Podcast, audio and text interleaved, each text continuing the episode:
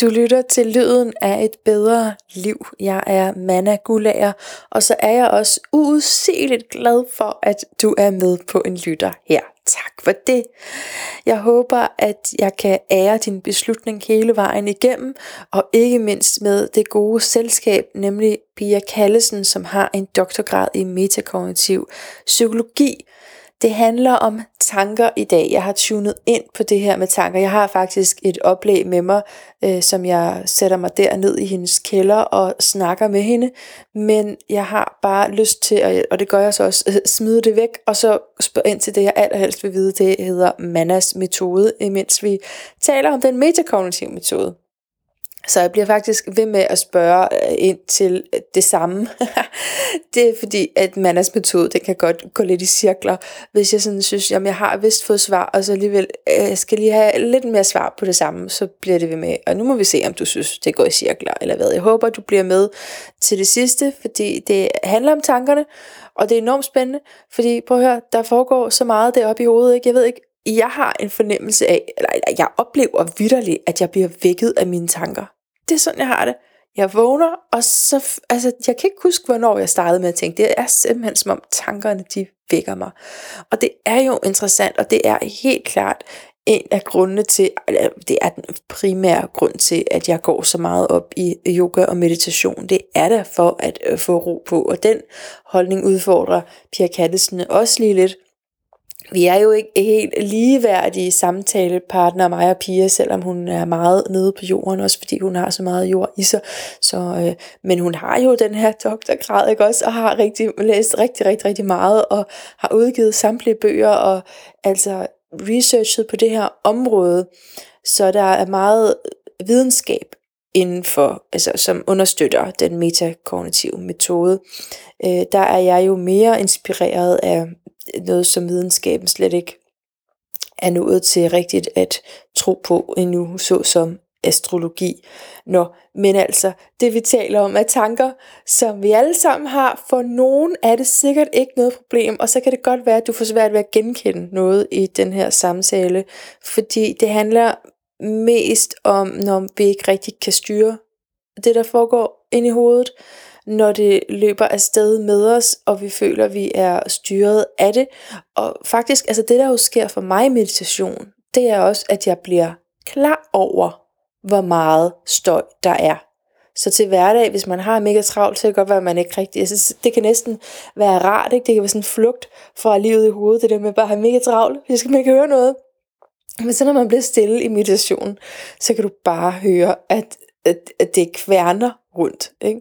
Og noget af det, som Pia Kallesen spørger ind til, er også, hvad, er det, du har lært om tanker? Ikke? Og måske er det i virkeligheden det, der er problemet. Måske har vi lært, vi, vi har simpelthen ikke lært at tænke rigtigt, øh, eller på en klog måde. Og øh, jeg, altså mine forældre, de bekymrede sig om alt. Alt. Altså, så, så det, det er nok mere den måde. Der er ikke nogen, der har fortalt mig, hvordan man skulle gøre det, men øh, man modellerer vel lidt, ikke? Altså, det var bare sådan, det var. Man bekymrer sig om alt muligt, og hvis vi skulle et eller andet, jamen, så ville det sikkert gå også rigtig forfærdeligt sikkert højst sandsynligt. Fordi sådan gør det altid. Altså, det er jo sådan den vibe, jeg fik. Ikke? Og så er udfordringen jo ikke at give det videre til sine børn. Oh, eller bare til sig selv, altså helt ærligt. Nå, men jeg håber virkelig, at, øh, at du kan blive lige så inspireret af den her, fordi det er et nyt perspektiv. Ikke? Det er jo meget øh, spirituelt, den her podcast, fordi det elsker jeg. Men det er også virkelig forfriskende at få et helt nyt perspektiv, som, øh, som vi kan tage fat i og bruge. Simpelthen direkte redskab. Det, øh, det tror jeg faktisk, at du vil få ud af i den her samtale. Hvis du bliver, så vil du få et helt konkret værktøj til, når du synes, at det pipler for meget derop i hovedet, uden du rigtig har bedt tankerne om at komme de så bare styrter ind og prøver at redde dig, og prøver at forføre dig, og prøver at distrahere dig for det, du egentlig skal. Kender du det? Nå. Okay, men uanset hvor du er på den her rejse, så velkommen indenfor. Velkommen til Lyden af et bedre liv, Pia Kallesen. Hej. Hej. og velkommen til Lyden af et bedre liv igen.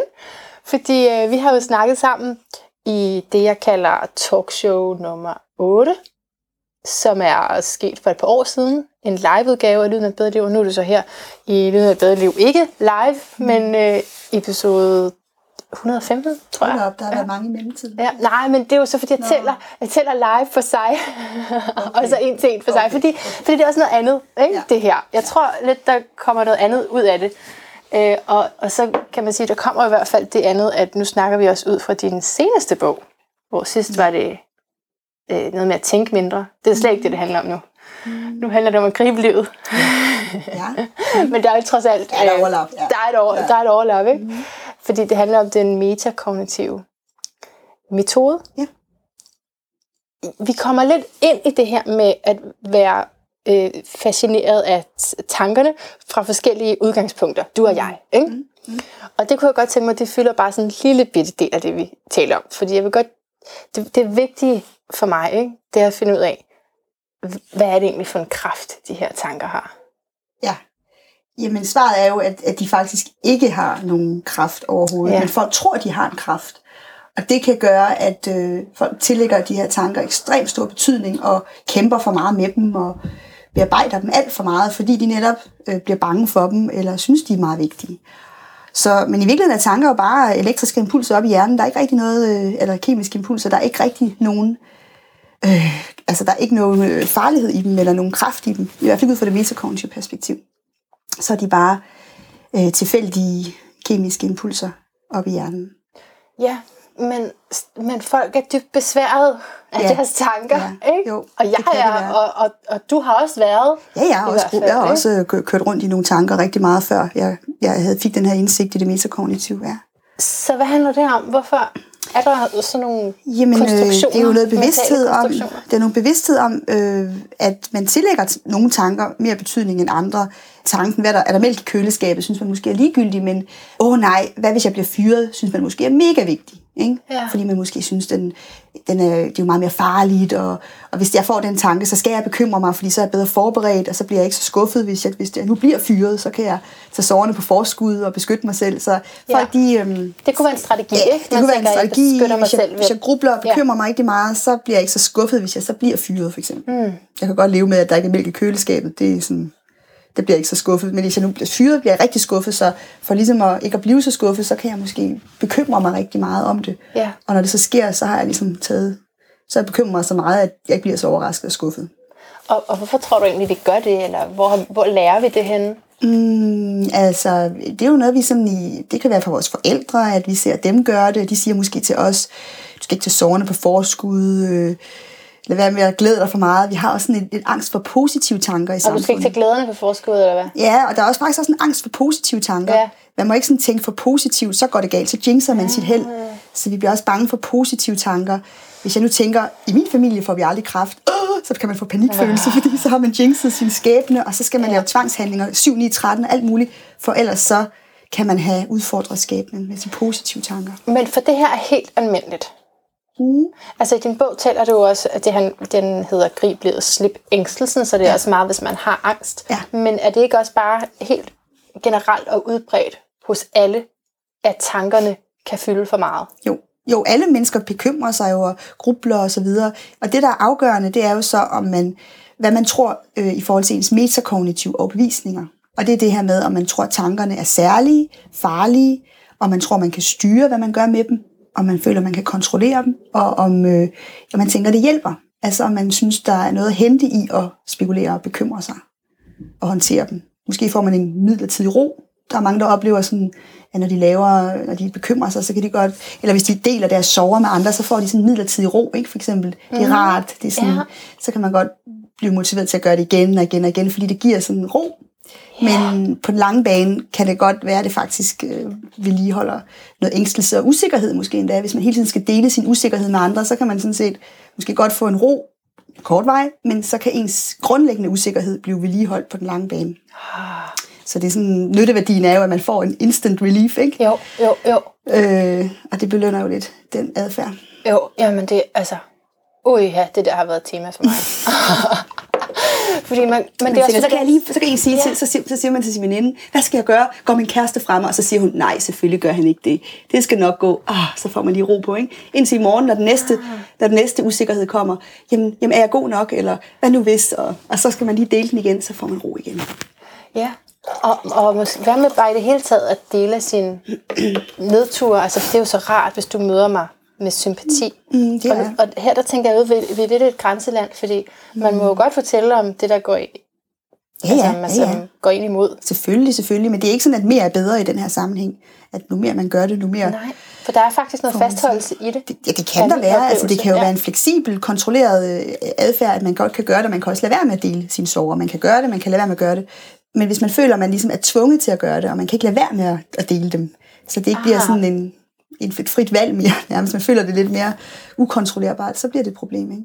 At man skal dele sine sorger, ellers så, går, så, så kan man ikke håndtere dem op i hovedet.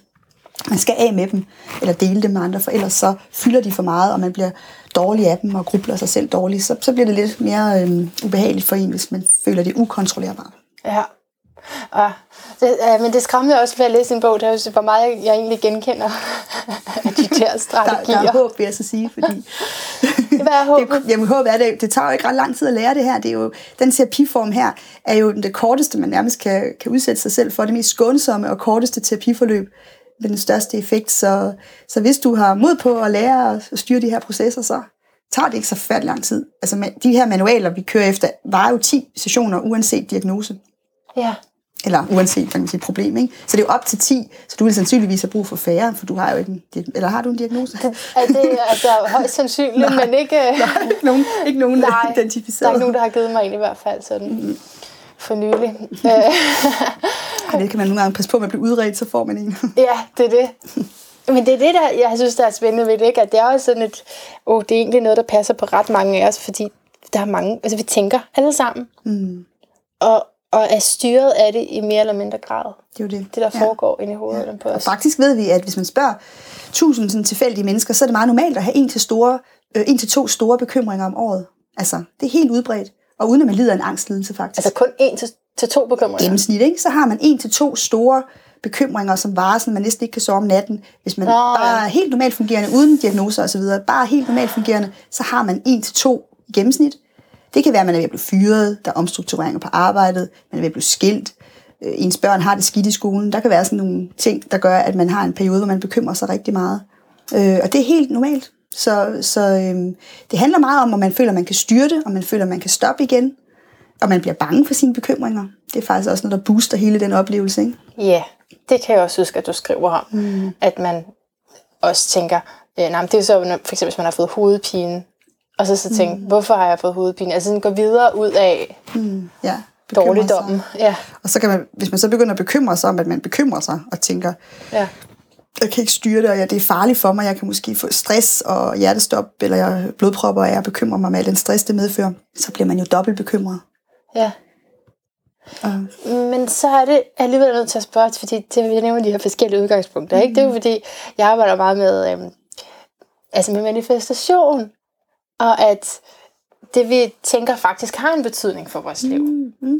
Så Ja. det er, jo, det er jo et forskelligt udgangspunkt, ja. men jeg er heller ikke sikker på, om du sådan er helt uenig i det. Jeg er egentlig i essensen af det. Mm, altså, hvad, det kommer jo an på, om det er sådan noget The Secret, hvor man sådan skal sende positive tanker ud i universet, så får man noget positivt tilbage, Jamen. fordi det er jo desværre det, jeg hører med, mine, med mennesker, der lider af OCD og tvangstanker og tvangshandlinger, at de faktisk forklarer, når jeg spørger dem, hvordan ved du, tankerne er så vigtige, ja. så har det sådan noget, de refererer til. Jamen, jeg så sådan et, et program, hvor der var nogen, der sagde, øh, send positive tanker, og så gør de sådan i panik, når de ikke har de der positive tanker, fordi de er bange for, så får de jo noget dårligt øh, tilbage i hovedet. Men så lad mig spørge sådan her. Hjælper det ikke på ens liv at tænke positivt? Altså hjælper det ikke, at uanset hvad, at lige tage den, den positive vinkel på det, jeg står i, frem for at netop bekymre sig, og så tænke på stormen først. Det, der kan gå galt Ja. først.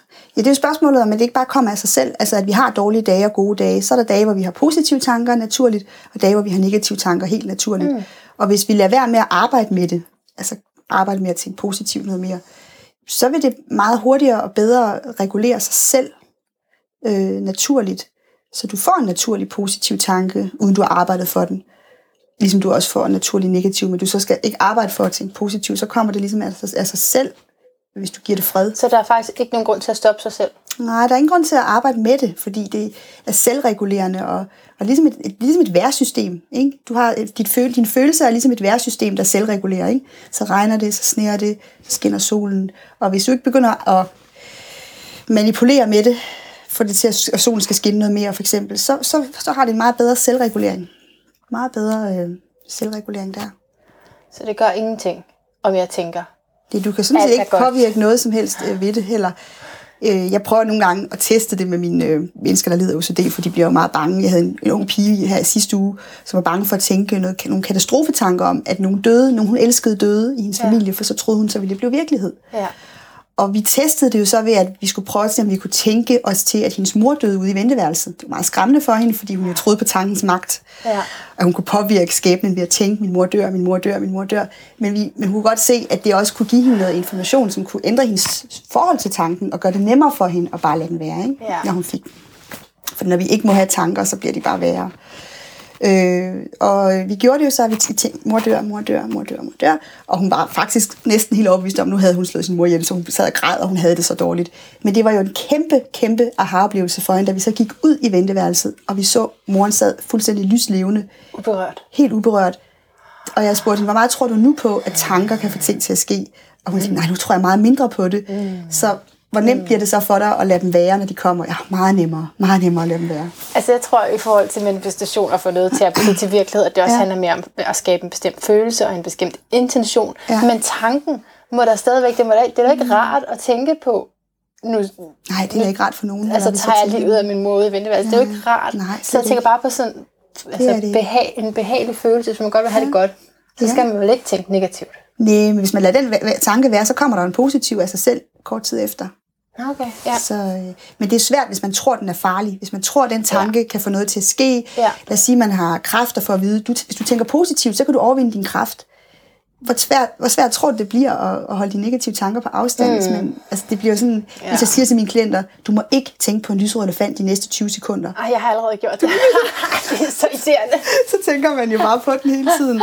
Og det er bare et eksempel på, at, at hvis man får sådan et anstrengt forhold til negative tanker, mm. eller, ja. så bliver det sværere at lade dem selvregulere.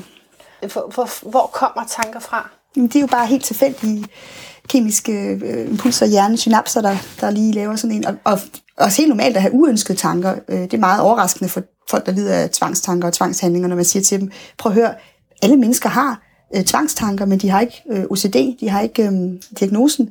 Og det er jo det er vores forhold til tanken. Alle kender jo at få en malplaceret, uønsket tanke. Stå på togperronen og tænke, hvad hvis jeg hopper? Kunne jeg finde på at hoppe? Eller stå et højt sted? Hvad nu hvis jeg fik, mistede, mistede kontrollen og hoppet, ja. og blive bange for den tanke? Ja. Eller sådan liv. Ja det er helt normalt, uden at, ja. at vi så begynder at blive rigtig bange og undgå situationer, mm. der skaber tanken, ja. Og, og den fylder alt for meget. Men øh, det, det overrasker... Øh, det overrasker mennesker med OCD rigtig meget, fordi de tror, de, det er helt unikt, at de har de her tanker, og at tankerne skal ud af deres hoveder, før de bliver raske. Ja, mm. og det er vigtigt at få sagt. Ja. Hvor almindeligt det egentlig er. Jamen det er jo det. Ikke? Ja.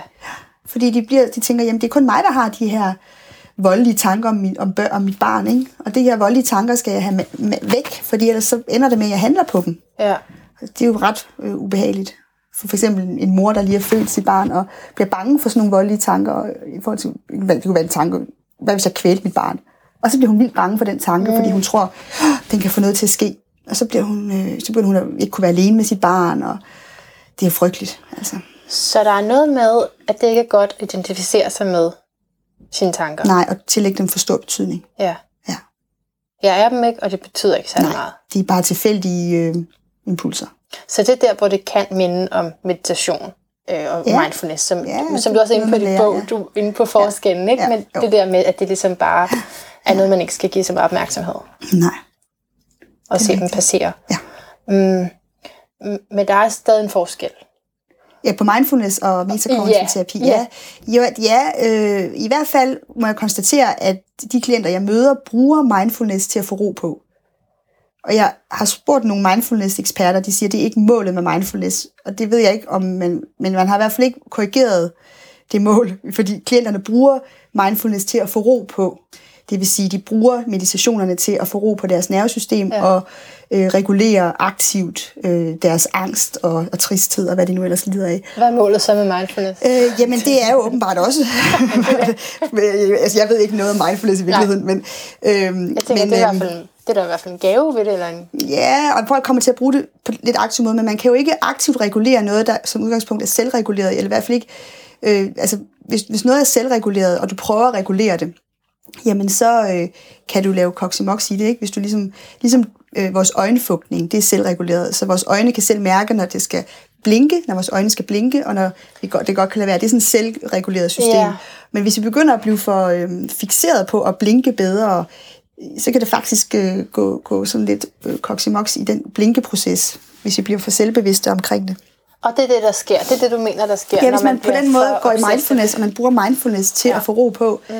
Så kan man godt få ro på der, men så bliver det bare vedligeholdende alligevel på den lange bane, fordi man hele tiden skal meditere, og hele tiden skal lave afspændinger og kropsscanninger, for at få roen igen og igen og igen. Ikke?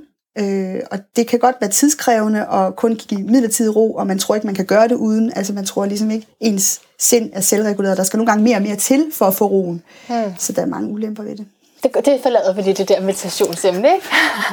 det, er det meget udfordrende? Nej, altså det, det, jeg bruger jo meget meditation ikke? Til, jo, til de ting, jeg laver. Jo. Og, jo, men det er da også fint nok, hvis man bare bruger det til, til helse. Altså, øh, man kan sige massage. Og, jamen, det, der er mange ting, der, der på den måde er rare. Ikke? Jeg kan godt lide at Ja, yoga er jo også rigtig fint. Bare man ikke bruger det til at regulere et eller andet ubehageligt, så kan man jo gøre alt muligt for sin velvære. Ja, det faktisk er det, bruger man det også mange gange til at møde ubehaget.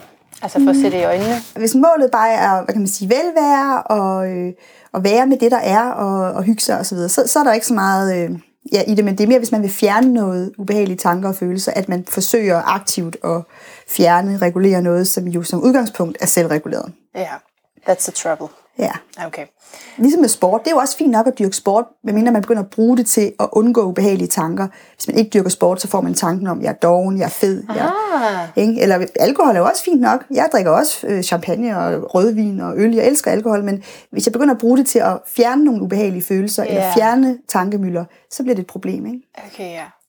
Alt måske, som vil fjerne tanker, ja, er et problem. Alt, alt kan misbruges. Ja. Alt kan misbruges i den forstand. Yoga, alkohol, motion, Ja. Mad, ikke? Mad kan misbruges. Alt kan, alt kan misbruges ja. til det. Sukker kan misbruges. Sukker kan misbruges. Så øh, det er jo lidt målet med det, man gør, ikke? Jo. Mm. Men hvor er det vildt, hvor forført jeg kan blive af ting, der foregår inde i mit eget hoved. Mm. Og hvor meget kamp, der kan være med det. Mm. Ja.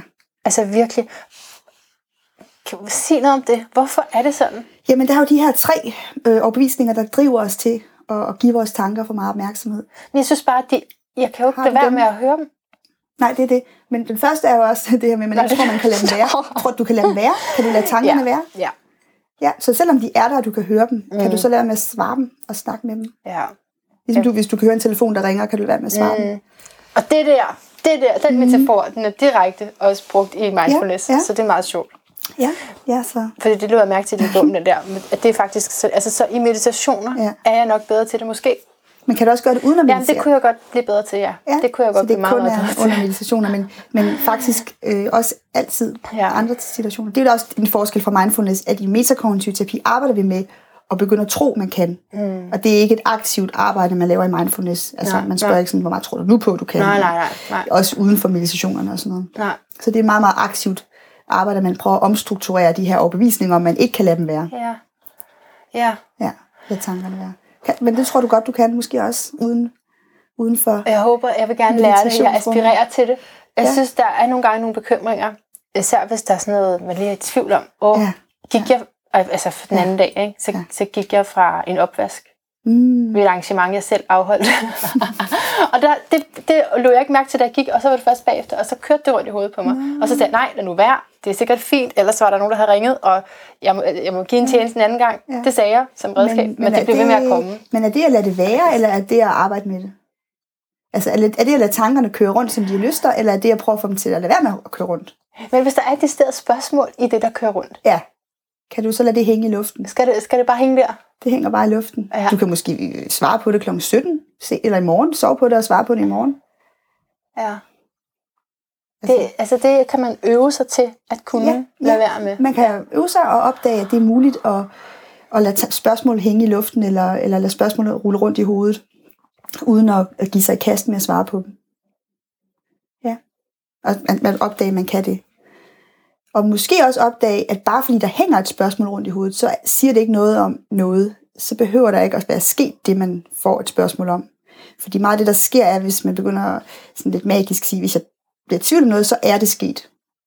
Ja. Så tillægger man også tanken enormt stor betydning. Mm. Der kunne være sket rigtig mange andre ting, end det spørgsmål, man lige har. Ja. Øhm, mange med OCD kunne fx få spørgsmålet, har jeg kørt et dyr ned? Man kører på motorvejen, ja. og der er et eller andet sort, man kører over, så kommer spørgsmålet, var det et dyr? Har jeg kørt nogen ned? Eller var det et menneske? Har jeg kørt nogen ned? Bare fordi man får det spørgsmål, behøver det jo ikke at være, være det, der er sket. Nej, så hvordan hænger det her sammen med perception?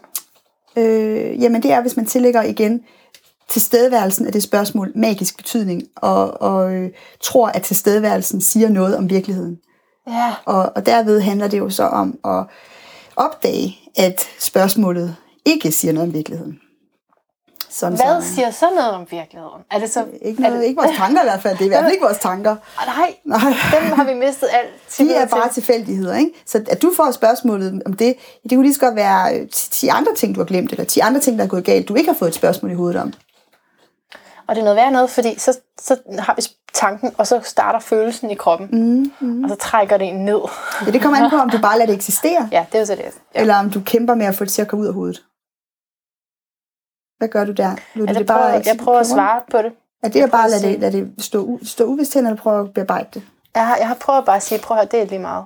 Eller det, er det at lade det være, eller det gør noget? Det er nok at gøre noget, ikke? Så, jeg er det så mærkeligt, det, det, det vokser? Jeg fodrer det. Det er jo det. det, det jeg det, fodrer det. det. Ja. Okay. Ja, det er ikke... Så hvad vil der ske, hvis du bare lød det være? Ja, det... Eller ventede med at svare? Ja. Til, fordi det er en del af teknikken her. Ja, og, og lade ubehaget være og vente. Og så vil du opleve, at det er ret kortvarigt, at det er flygtigt ikke? og selvreguleret, hvis ikke du behandler det. At du kan. Og så vil du måske også opdage, at bare fordi du havde tanken, så skete der ikke noget, fordi du får måske noget feedback på, der var ikke noget, øh, der skete ikke noget. Du havde ikke kørt nogen ned, hvis vi skal blive et andet billede. Der, er ikke, der var ikke sket noget ubehageligt. Øh, og det giver dig noget feedback på, okay, så der var ikke noget i, at jeg havde tanken. Øh, og så er nytteværdien, du kan være, at du får en umiddelbar ro ved at tænke noget positivt, eller lige berolige dig selv som måske også driver dig til at gøre det igen og igen og igen, selvom det ikke har løst det på den lange bane.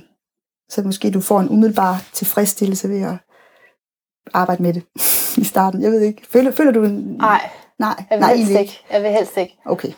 Så du føler ikke sådan, at, du, at det lykkes dig at male det til jorden? Det lykkes dig at, at få ro på? Nogle gange. Lige med den, jeg tænker på mm. nu, der er fortsat det hele natten. Ja, så det er lidt... Hvad, hvad er frekvensen ud af 10 af de her episoder? Hvor mange gange lykkes det der at få ro på? Hvor mange gange lykkes det der ikke? Og det fortsætter bare i løbet af hele natten. Men der er sådan en meget happy-go-lucky person, som ikke kan huske andet end det, der lige har været. Jeg kan kun huske det der. Ja. Jeg kan ikke huske andre bekymringer. er det ikke sjovt? Det kan jeg ikke. Nej. Nej, nej. Det kan kun huske det, når der lige har været et eller andet. Ja. så det er totalt enkeltstående eksempler, jeg kommer med altid, fordi jeg kan ikke huske så langt. Øh, men jeg ved, at der tit er noget, der ja, ruminerer der kan komme, i mig. Der kan køre rundt. Jo. Men også fordi nytteværdien er jo det der med, at man tænker, at det hjælper en, man ender et godt sted, man får ro på. Og så når man så snakker ind til det og spørger, hvor mange gange har du så rent faktisk fået ro på? Så bliver det jo lidt mere med, det er måske 1 ud af 10 gange, eller ja, og 9 ud af 10 gange ligger man vågen hele natten. Så, så det egentlig ikke er så en så god du, statistik for, at man får effekt. at bevise over for folk, over for dine klienter. Det virker ikke, ikke der, det du det gør. Det virker ikke på den lange bane. Måske 1 ud af 10 gange. Det er en meget, meget lav øh, succesrate i forhold til den strategi. Men det er meget at tage det hjem. Det er meget at tage det sådan, det er bare inde i mit hoved. Men, men der er jo et spørgsmål. Har jeg ja. kørt det dyr ja. ned? Har jeg ja. forvoldet ja. skade altså, ja. Ja. over for nogle andre? Så, ja. så hvordan hænger det sammen med, hvad det så, hvordan ved jeg så, hvad der foregår ude i virkeligheden? Ja, der er jo ikke så meget andet end at, man, har jo, man må kigge, man må, i stedet for at tillægge betydning til sine tanker, så må man jo se i den ydre verden. Uden at tænke. Er døren låst? Og kigge på, om døren er låst, frem for om mm. det føles, som om den er låst. Ikke? Det er jo også, når man, hvis man har... Men hvis jeg er nødt til at spørge en, du til at ringe. Ja, det er jo fordi, man vil en tvivl til jorden. Så længe tvivlen er der, så er den nok ikke låst. Så man tillægger, at døren låst øh, til stedværelsen af tvivlen i sit sind. I stedet for objektivt at kigge på, den er låst. Så bruger okay. man følelser og tanker. Okay, Pia, så siger vi, at du ja. var til en fest i går. Ja. Ikke? Ja. Og, øh, du, ja, om, nej, om aftenen der er du til fest, og ja. det er med noget familie, og der er nogen, du ikke har set i lang tid, og så er der sådan et eller andet, du kan mærke, der er et eller andet helt vildt mærkeligt, de kigger alle sammen lidt mærkeligt på dig. Ja. Men så bliver øh, dine børn bliver trætte, og I er nødt til akut at tage hjem. Ja. Så kommer I hjem, og du skal til at sove, Ja. øh, efter en, en hel masse besvær med børnene selvfølgelig. Mm. Så skal du til at sove, mm. og så begynder tanken. Hvad var det, det der drama handlede om? Mm. Du kan ikke selv finde ud af det. Mm. Nej. Så, kommer jeg, så vil jeg spørge mig selv, hvad er mit mål lige nu? Er det at, at finde løsning på det? Finde svar på det? Eller det at slappe af, så jeg kan lave morgenmad i morgen til mine børn? Hvad vil, jeg, hvad vil jeg helst? Så må jeg jo tage et valg der. Så vil jeg normalt vælge at, at ikke bruge kræfter der, fordi så vil jeg blive rigtig træt dagen efter. Så tænker jeg så, okay, så er du jo nødt til at stene. Den evne kan jeg heldigvis aktivere på kommando. Det var jeg også god til som teenager. Og så stener jeg sådan set hele natten øh, på den tanke.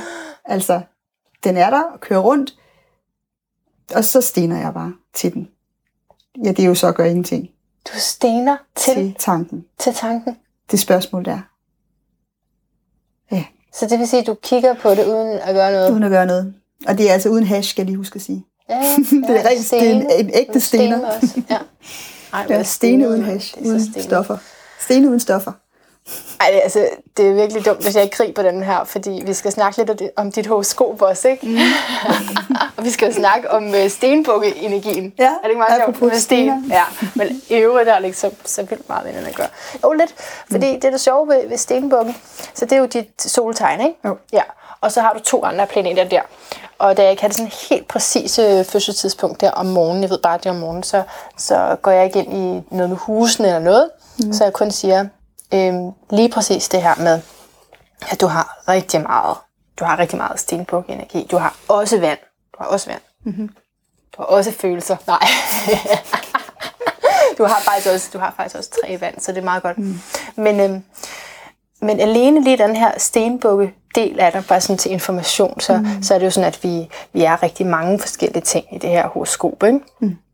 Så, så det her det er bare en, en lille bid af det. Men når der er tre eller flere planeter i konjunktion med hinanden i et tegn, så vil det være en, en væsentlig, mm. øh, et, et væsentligt karaktertræk hos os. Så stenbukken er den, der har den vildeste selvdisciplin. Mm. Er det godt? Mm, ja, det var godt. den vildeste selvdisciplin, og sådan meget, altså karrieretegnet, det er Saturn, der hersker der. Så der er virkelig evnen til at øhm, sætte sig et mål, og så at gå efter det, men også langsomt. Øh, ikke langsomt på den der sådan nydelsesfulde måde, ligesom tyren, men, men mere støt og langsomt, fordi det er det fornuftige, og fordi at man har bare en evne til at vente. Der er noget tålmodighed. Mm. Og der er nemlig sådan en rettighed med stenbukken, at der er både det her sådan mål, og den kan se altså muligheder for karriere, og vil ligesom gerne gå den vej. Og samtidig er der en rettighed indad. Så det, mm. man vender sig faktisk sådan om øh, indad. Øh, jeg ved ikke, hvor meget jeg skal sige indad herom med dig i forhold til, hvad vi snakker om. Det er ikke noget med på den måde senere, men, men i hvert fald finde ro. Altså at finde stillhed, søge mm. solitude. Øh, for så igen at kunne give mere i det målrettede mm. hverdagsliv, mm. øh, hvor, som tit, mm. tit handler om karrieren. Mm. Øhm, kan du genkende Ja, det? ja, det kan jeg faktisk godt. Og, øh, og det er jo overraskende for mange. Jeg er jo tidligere også blevet identificeret som introvert. Mm. Og der har jeg også hørt det der med, at man sådan, ligesom trækker energien i sit eget selskab. Ja, Ikke? ja, præcis. Selvom jeg jo laver mange foredrag og sådan nogle ting, og folk bliver overrasket, når jeg siger, at det kan ikke passe, du er da så udadvendt og social og anlagt. Ja, men jeg er nødt til at, at også være mig alene Ja. for at kunne være det alt det. Mm. Ja. Ja.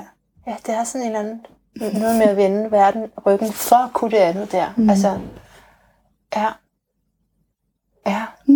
Så, nå, ja. Ja. ja. Men det kan være, at du har noget, der er nogle andre udadvendte ting, der gør den del. Men øh, Ja, ja, fordi jeg er jo, jeg er jo virkelig også øh, meget ude, ikke? Og mm. terapi og gruppeterapi ja. og foredrag og sådan nogle ting. Det er jo Ja. meget udadvendt. ja. Men det er klart, jeg er simpelthen også nødt til at også øh, holde fri og ikke lave noget for at kunne det. Ja. Ja, det er ikke sådan, jeg får energien af at være social. Nej, som jeg, men jeg vil have forstået, at, er det rigtigt forstået, at ekstroverte får energi af at Helt klart. Ja, ja, ja. Men det gør jeg ikke. Nej, nej. det gør jeg ikke. Jeg er træt. Jeg er træt, når jeg er ude. Ja, det, det, stenbukken er et, et feminint, feminint tegn.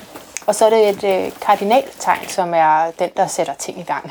ikke? Altså, der er masser af kraft til at, at gøre nye ting. Ja, jamen, det Så elsker, det, elsker at sætte, sætte, sætte, sætte altså skibe i søen og sådan noget. ja, ja. Nå, det var godt. Det var sådan en lille, en lille stener over øh, stjernetegn. Men, øhm, Ja. men tilbage til det her med, med tankerne. Fordi jeg vil, bare, jeg vil simpelthen bare høre mere af det samme. Ja. Ja. Fordi jeg har det bare sådan, Mm. hvor kan det kværne rundt i mit hoved? Og, jeg, Og ved du hvad, din hjerne er jo sludderchatol. Ja. Ja. Og det må man altså bare vende sig til. Det er mit også, min hjerne også. Og den snakker jo dagen lang. Ja. Altså, den kværner jo dagen lang. Mm.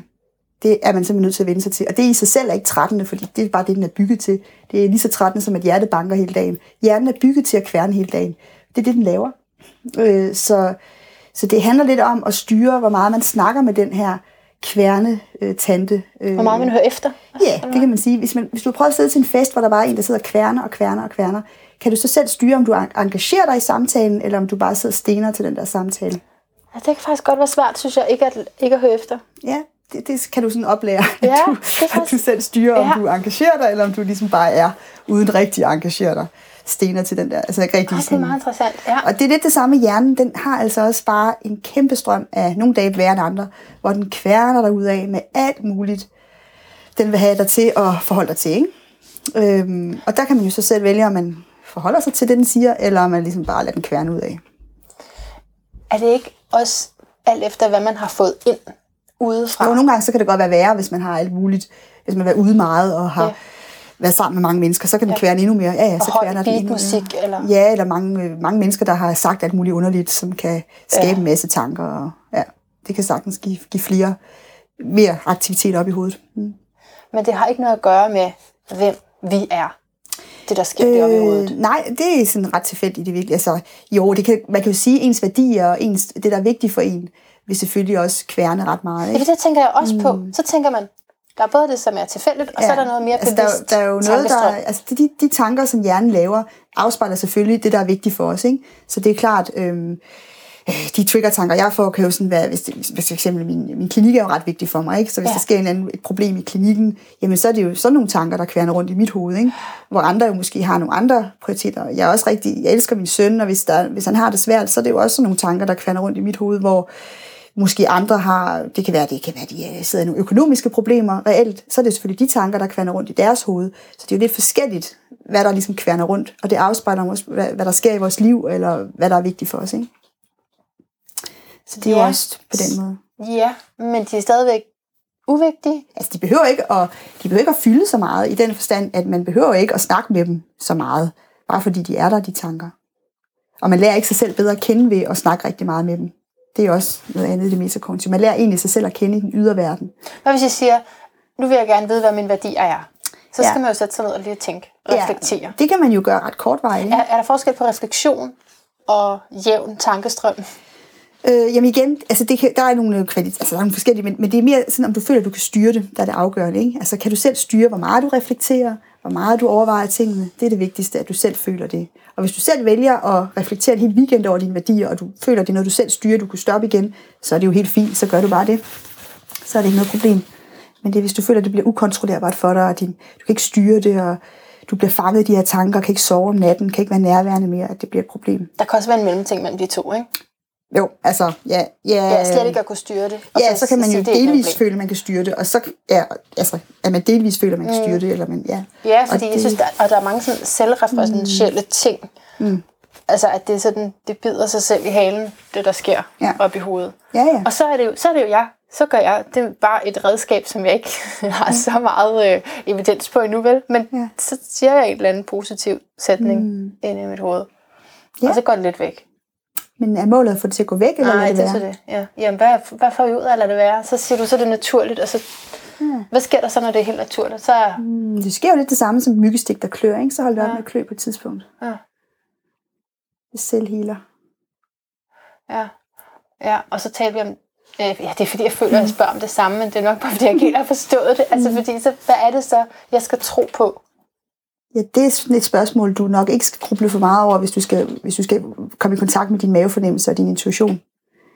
Ah, så det, er tror det, jeg- det det, der er det rigtige. Ja, du, hvis du kværner for meget rundt i det spørgsmål, så, får, så, så kan man sige, så hvis du meget op i dit hoved, så mister du ligesom, så får du, Ah, så mister ja. du lidt mere øh, kontakt til, mindst, mindre kontakt til din intuition, Ja. hvis du bruger dit hoved for meget med de spørgsmål der. ja, så det rigtige er faktisk intuitionen. Jamen, den kommer du nær, tættere på, hvis Mhm. du lader det der være.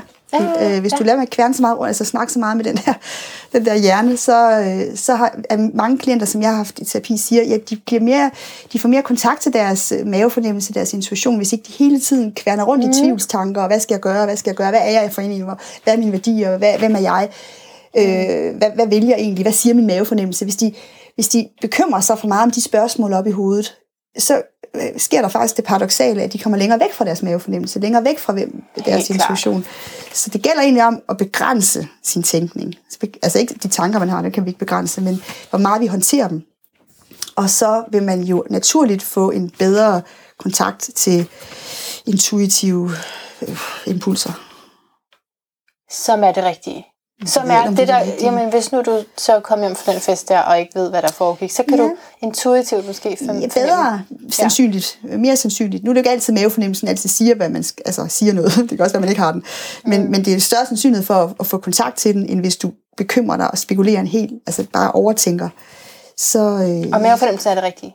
jeg ved ikke, om det, altså det, det kan man, hvis man gerne vil leve, hvis man gerne vil have kontakt til den, og, og intuitionsmæssigt, hvis man synes, den er vigtig, så, så vil det jo være det bedste strategi, at lade være med at gruble for meget. Men det ved du ikke helt selv, om du synes, at det er det, Jamen, er nogle, nogle beslutninger er vel gode at lytte til sin mavefornemmelse. Nogle beslutninger er det måske bedre at lytte til sin hjerne.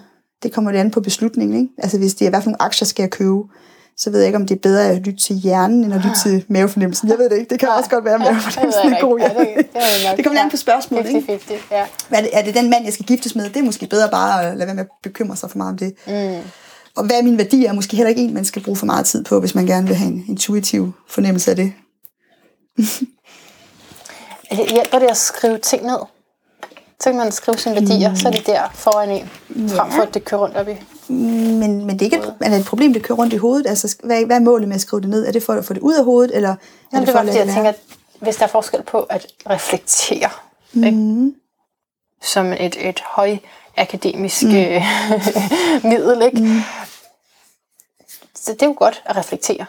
Ja, ja, hvis man føler, at man kan styre det, og føler, at det er ens eget valg. At Så hæver jeg jo mig op over, mm. det, hvordan tingene bare lige ser ud. Mm, mm. Men igen, det, hvis du føler, at det, at det er et bevidst valg, og det er noget, du gør, og det er noget, du kan stoppe igen, mm. så er det helt super at reflektere, eller problemløse, eller...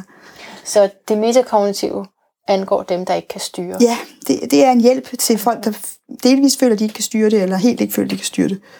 Hvorfor tror du, vi er blevet flere og flere mennesker, som ikke kan styre tankerne, og, ikke, og så får angst af det? Jamen, det måske fordi, der ikke er så mange, der lærer os det. Mm. Den rigtige teknik. Mm. Ikke? Hvor har du for eksempel lært, at du skal af med tanken? Hvem har lært dig mm. det? At det målet er, at så går den ud af hovedet. Altså, hvor har du lært mm. det hen? Det er jo en, et mål, der måske ikke er så, så godt. Ja, jeg, jeg tror, det er naturligt for mig at bare at svare Ja. det, der bliver spurgt om. Ja, der kommer et spørgsmål op, og jeg tænker, nå ja, det er jo nok min skyld. Jeg prøver lige at finde ud af det. ja. Jamen det, ja, hvem har lært dig, at du skal rundt. det? At du Ja. skal, skal få det til at lade være med at køre rundt? Hvem Ja. har lært dig, at det må ikke køre rundt? Eller at det skal stoppe med at køre rundt? Det er da bare irriterende. Ja, det, Ja, hvem har lært dig, at, at, at altså, det kunne være, at du kunne få at vide, det må gerne køre rundt. ja, Det er helt normalt, det kører Ja, rundt. det er. Ja, der er ikke ja. noget. Ja. Så det er jo, hvad man Ja. ligesom får at vide af sine forældre rigtigt. og sin skole og Ja. voksne, når man er barn, ikke? Og det kører rundt. Hvad, hvad, hvad, hvad fik du at vide, når du bekymrer dig, når det kørte rundt? Hvad sagde din mor så til dig? Det kan jeg da ikke engang huske. Nej. Det er sådan, hvad, hvad, hvad, hvad, lærer vi af, af strategier over for vores tanker? være, og vores forhold til tanker, ikke? Jo.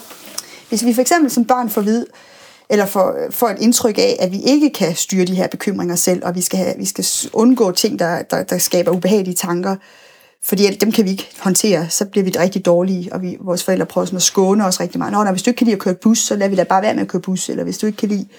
Så, så lærer barnet jo ikke rigtigt, at, at han kan styre de her bekymringer. Mm. Hvis der bare bliver fjernet alle de sten på vejen, der kan være at bekymre sig om. Og så får man jo indtryk af, at man kan ikke helt styre de her ting, i hvert fald ikke, når det og det og det sker. Når jeg skal være sammen med ham der, eller hende der, der skærer sig selv, det kan mit barn ikke tåle at være sammen med, fordi så bliver han selv trigget. Sådan nogle ting. Er der nogle børn, der kommer ud som mere skrøbelige end andre? Bare sådan. Mm, ja, vi, fødsel, ved, eller- vi ved i hvert fald, at det, det sundeste er moderat stress i barndommen. Det vil sige moderat eksponering af, af problemer. Fordi hvis du får for lidt eksponering. Så og for man lidt bliver stress, skrøbelig faktisk. Ja, så kan man faktisk risikere at blive alt for sensitiv senere hen. Så det er sådan en balancegang, ikke? Man skal jo ikke overdrive det. Nej. Øh, Det er ikke sundt øh, at være altså, virkelig, virkelig dysfunktionel familie og incest og sådan noget. Det er jo meget, meget usundt. Men, men den her, vi skal faktisk moderat stresses øh, for at få... Ligesom med motion, ikke? Der, der bryder vi også vævet ned, for ligesom at det bliver stærkere, når vi motionerer. Øh, og på samme måde med, med psyken, så skal der noget moderat stress til, for at vi bliver bedre. Og så siger du, du siger noget andet om skrøbelige mennesker i den her bog. At det faktisk ikke er, fordi vi er skrøbelige, at vi får angst.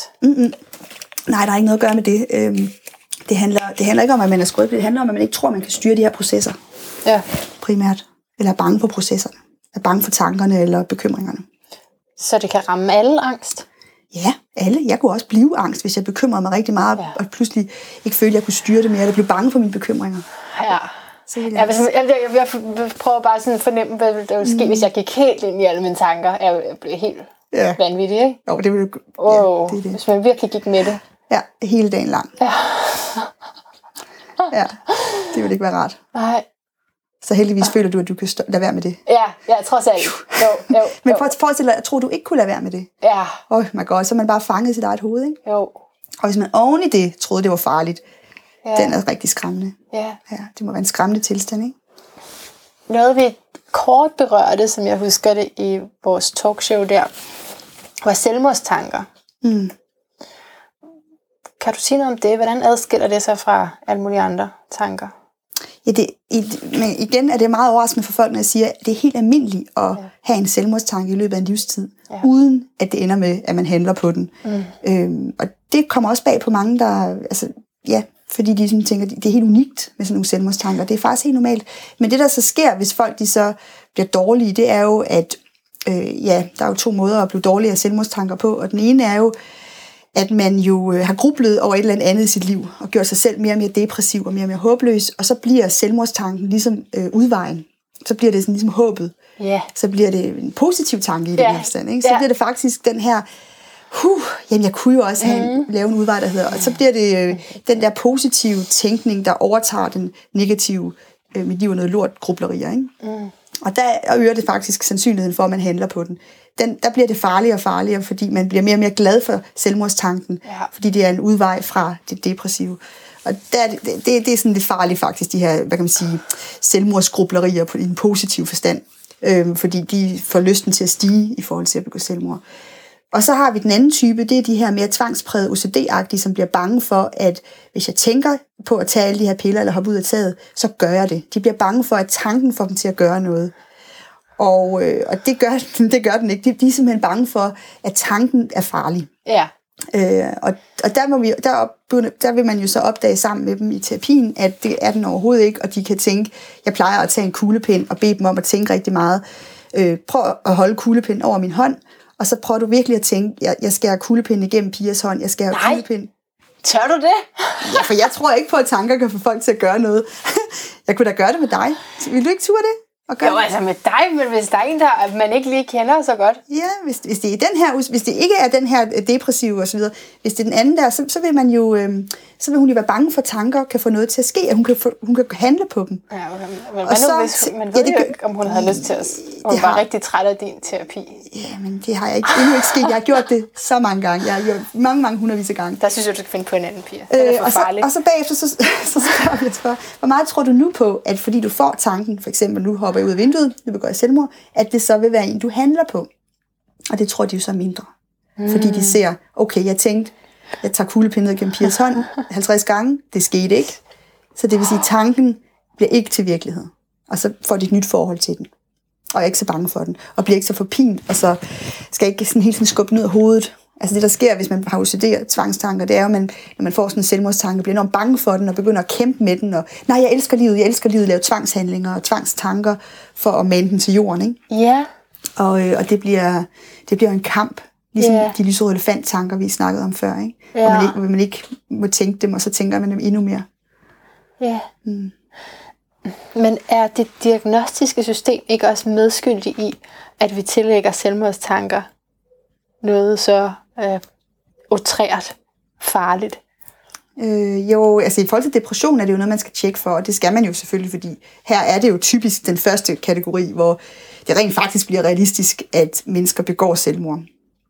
Men hvis det er en OCD'er, der har primært angst, og det ikke er depressivt, øh, så, så, vil, så er det ikke en del af diagnosen heller. Nå, okay. Jamen, for der er, er der ikke en diagnose, der hedder selvmordstanker? Nej. Nå.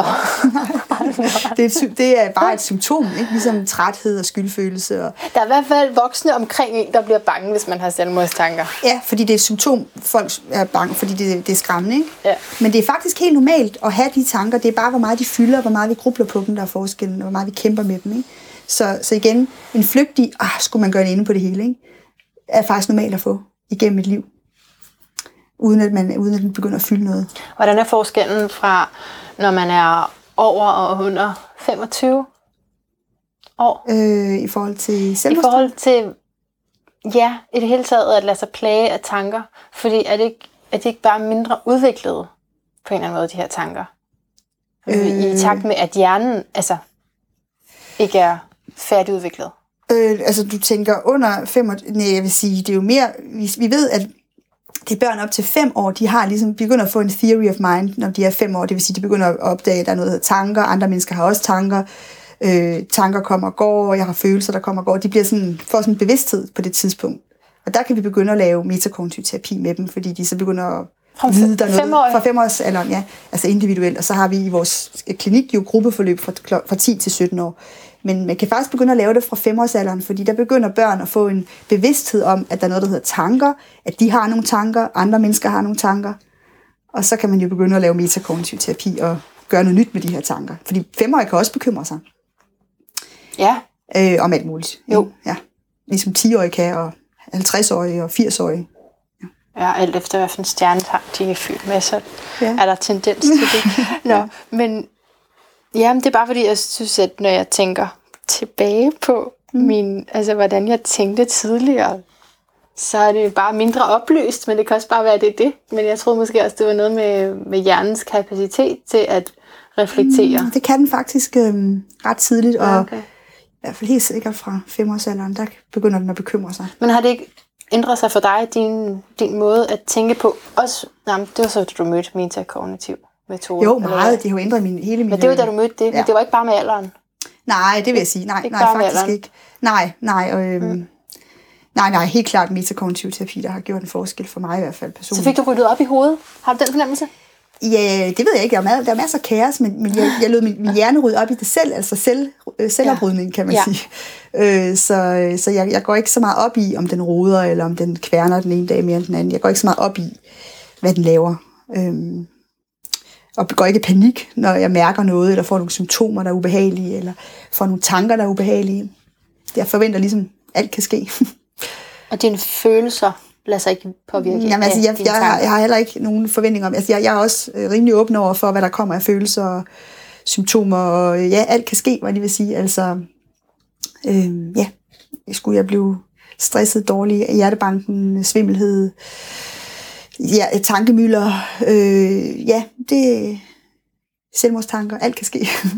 Men jeg går ikke ind i det. Jeg, jeg kæmper ikke med det, fordi så er min erfaring faktisk, at det, at det meste er selvreguleret. Alt er selvreguleret, hvis ikke man arbejder så meget med det. Og, og det er tankestrømmen, du taler om her. Og følelser og symptomer, ikke? Ja, Følelser og følelser symptomer. ja, er, er, er flygtigt. Det er det, der er flygtigt. Ja. Men så når du tænker, nu skal jeg op og gøre det her og det her, så hører du jo efter. Altså, der er jo nogle bevidste tanker også. Ja, det, det kan man sige, men det er jo mere, det er jo mere, der er ikke så meget tænkning forbundet med, med dagligdags aktiviteter. Jeg tænker ikke så meget, nu skal Det vi børste tænder. på autopilot. Ja, det er ret afspillet. nu, øh, det, er- der er ikke så meget tænkning involveret i, i de her daglige to-do-lister for mig. Øh, Det kører meget på rutinen, vil jeg sige. Ja, men okay, så hvis du skal, Øhm, for eksempel skal Hvis forberede jeg skal lave, for, ja, det er klart, så bruger jeg noget Ja. ting, og så vil jeg være, være, vide, at det skal jeg ikke gøre hele dagen. Jeg vil prøve at lave nogle pauser og nogle afgrænsninger. Jeg forbereder mig fra klokken øh, 9 til klokken 12, og så stener jeg lidt og slapper af, og så, så strukturerer jeg lidt den her tænkning. Så du er virkelig god til at adskille og slippe Ja, det. jeg, jeg, holder, jeg kan, tror i hvert fald så meget på, at jeg kan styre det, at, at jeg gør det. Og, Ja. og så bevidst vælge at gøre det. Ja, så, så der siger du også indirekte til mig, eller direkte til mig, der, at jeg tror måske faktisk ikke på, at jeg kan, og derfor... Nå, men øh, du tror delvis, var det ikke det, du sagde? Delvis, så du sagde den nat, hvor du lå og bekymrede dig natten. jeg der- siger delvist. Jo. Der, der, var, der var du ikke så sikker på, at du kunne, men, men du er ret sikker på, at du i hvert Men fald for godt eksempel, hvis jeg skulle forberede mig til noget, så Ja. ja. det kan jeg jo godt føle, at jeg gør en hel uge op i mit hoved. øh, Og så måske ikke lige så længe foran computeren, men bare, bare op i mit hoved. Det kan jo godt være det, fordi du godt, altså måske kan du godt styre det, du har bare ikke prøvet at styre det Ja, det, ja. på den rigtige måde. Men tror du det, er, er det så fordi, jeg ikke tror, jeg kan? du har måske ikke vidst, hvad teknikken var, Ja. fordi når jeg hører dig fortælle om det, så lyder det som om, du troede, at du skulle få tankemøller til at stoppe. Uh, Er det ikke sådan, det ville bare siger? være meget rart, hvis det stoppede. Ja, det jo lige så godt droppe, sådan er det. Du må vente til det. sådan er der her en hjerne. ja. Øh, ja, men, er- men, men det mål bliver bare et hårdt mål, fordi hvad, hvad tror du, der sker, hvis man, hvis man vil have tankemøller til at stoppe? Bliver det så nemmere eller sværere at sten til, til tankemøller, hvis man vil have til at stoppe? Ja, så, så bliver det Så modstand, bliver det sværere, ikke? Ja, det kan man ikke. Ja. Så det er måske ikke det bedste mål, Nej. at du vil have hjernen til at holde kæft, eller stoppe med at køre rundt, Nej, hvis du vil slappe af til det. Nej. Skal modsvare? Skal jeg modsvare lidt? Er det og et mål om at lade Nej, det være, nej, eller er det det igen at lave det, lave det op? Så mm. det, kan bare, det kan jo godt være, at du bare mangler teknikken, ikke? at du bare mangler det rigtige mål og den rigtige teknik. Ja. Så kører det. Og hvad, hvis du nu skulle prøve, hvad, hvad tror du er det rigtige mål og den rigtige teknik? Ja. Den metakognitive teknik er som følger. Man skal have en bekymringstid. Mm.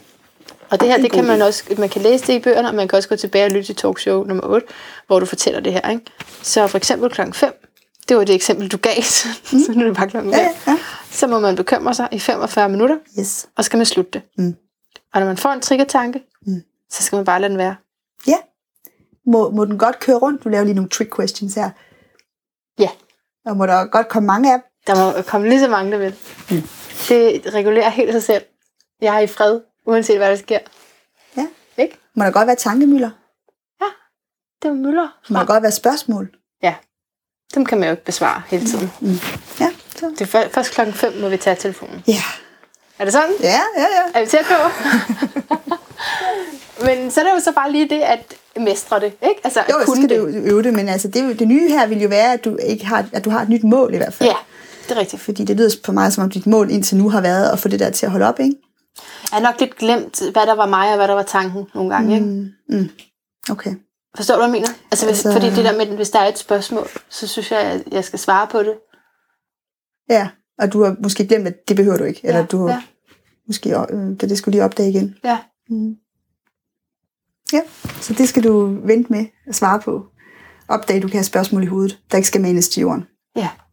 Og som ikke, så la- laver jeg bare noget andet. Men og så en anden ting i den metakognitive Ja. metode, Ja. er så, at man skal have mere fokus på den ydre verden. Ja. Hvilket er en lille smule øh, svært for mig, for jeg har meget fo- fokus på det indre liv. Ja. Men, øhm, men det handler så om, at Giv det fred til selvregulering. Ja. Altså, nu mindre fokuseret du er på det der, hvis vi skal tilbage til øjenblink, nu bedre gør det. Nu meget, meget bedre køre det. Og det samme med tanker og følelser. Så for at give dit sind plads til selvregulering, så er det meget godt at være yderfokuseret. Og det giver også mere nær... Altså, der er mange andre fordele end det.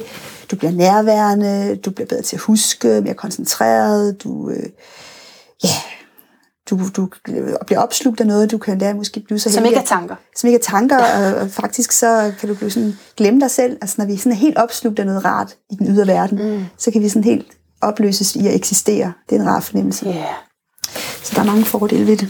Ja, og det er jo ligesom the antidote for tanker. Altså, at Ja, at blive opslugt af dem, ikke? Og Ja. gå helt ind i dem, og helt ind i sit eget, i sit eget verden. ja, Sådan en osteklokke. der er det modsatte, sådan Helt at modsat. nærmest helt Og, glemme, og, hvem man være, er. og gå i opløsning, ja, glemme hvem man er, og lade sig, lade sig helt opsluge et andet menneske, eller en, en aktivitet, eller en oplevelse.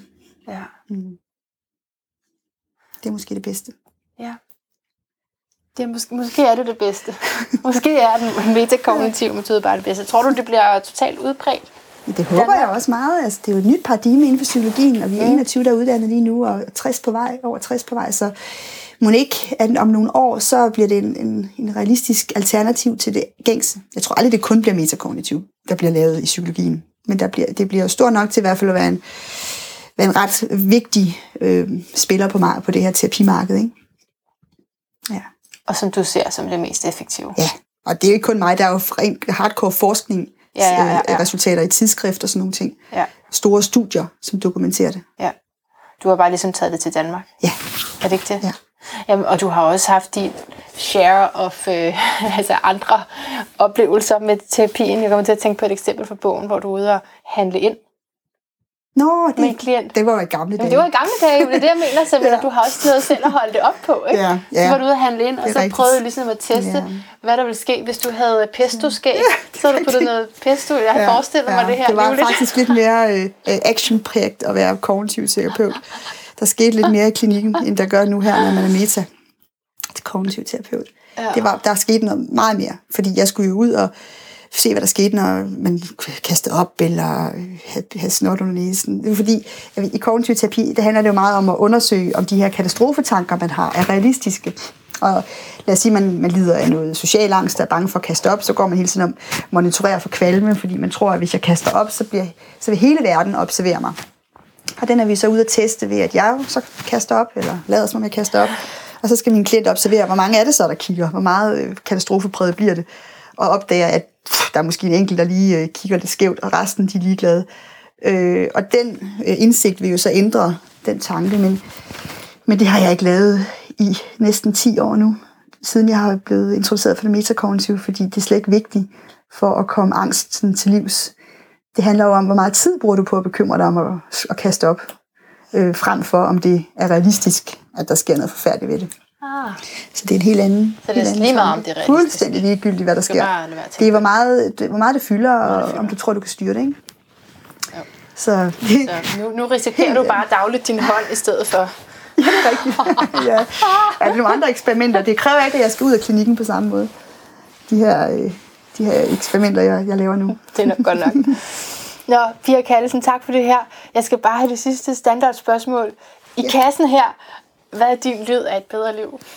Øh, jamen, øh, Du har haft et par det år jo- nu til at ja, tænke over det. Jamen, jeg tror, at det er verden omkring en. Ikke? Det må være verden omkring en. Ja. Ja. Det er lyden af et bedre liv. Det er, det er verden omkring en. Det er måske, ja, naturen, verden omkring en. Det er det. Faktisk selv fra sådan et indadvendt perspektiv. Altså hvis, hvis vi taler om at være introvert. Og Ja, brug så er det faktisk tid. stadigvæk. Men, når, men jeg, det, jeg lægger mærke til, når jeg bare er alene, det er jo, at så vil min opmærksomhed naturligt begynde at flakke rundt på lyde og sådan nogle ting i, i rummet. Ja. Så, den, så min opmærksomhed er også interesseret i det ydre liv. Ja. Altså af sig selv, uden ja. at Ja. styre den. ja. Ja. Så den ydre verden. Lyden af den ydre Lyden af verden. den ydre verden. Det er så godt. Det trænger vi til i den her podcast. Mere ydre verden. Tak for det her. Af hjertet tak, fordi du lyttede med, og tak, fordi du blev hele vejen igennem. Det er godt gået, så sejt, du får fem stjerner af mig. det er mega godt. Så jeg håber, du kunne genkende noget af det, altså de her forskellige ting, der foregår inde i vores hoveder, om det er minder, om det er fortrydelser, om altså øh, planlægning, billeder, hvad end det er, så siger Pia Kallesen jo, lad det være. Det regulerer sig selv. Du skal ikke bekymre dig om. Du skal ikke gå ind i det. Du behøver ikke at besvare alle dine tvivlsspørgsmål. Og det synes jeg er inspirerende, uanset hvad man så måtte mene om, hvordan vi skaber virkeligheden og andre spirituelle standpunkter, og hvad man ellers bruger af mantraer, som jeg jo er stor forbruger af, så er det helt klart, helt klart noget, jeg kan bruge til noget. Helt klart noget, som jeg også øh, gør efter at have læst pigers bøger, altså som jeg er blevet mere bevidst om, okay, prøv lige, nu stop lige det der. Vent og, og, og skærm dig selv for det simpelthen. Det handler også om selvbeskyttelse, det her.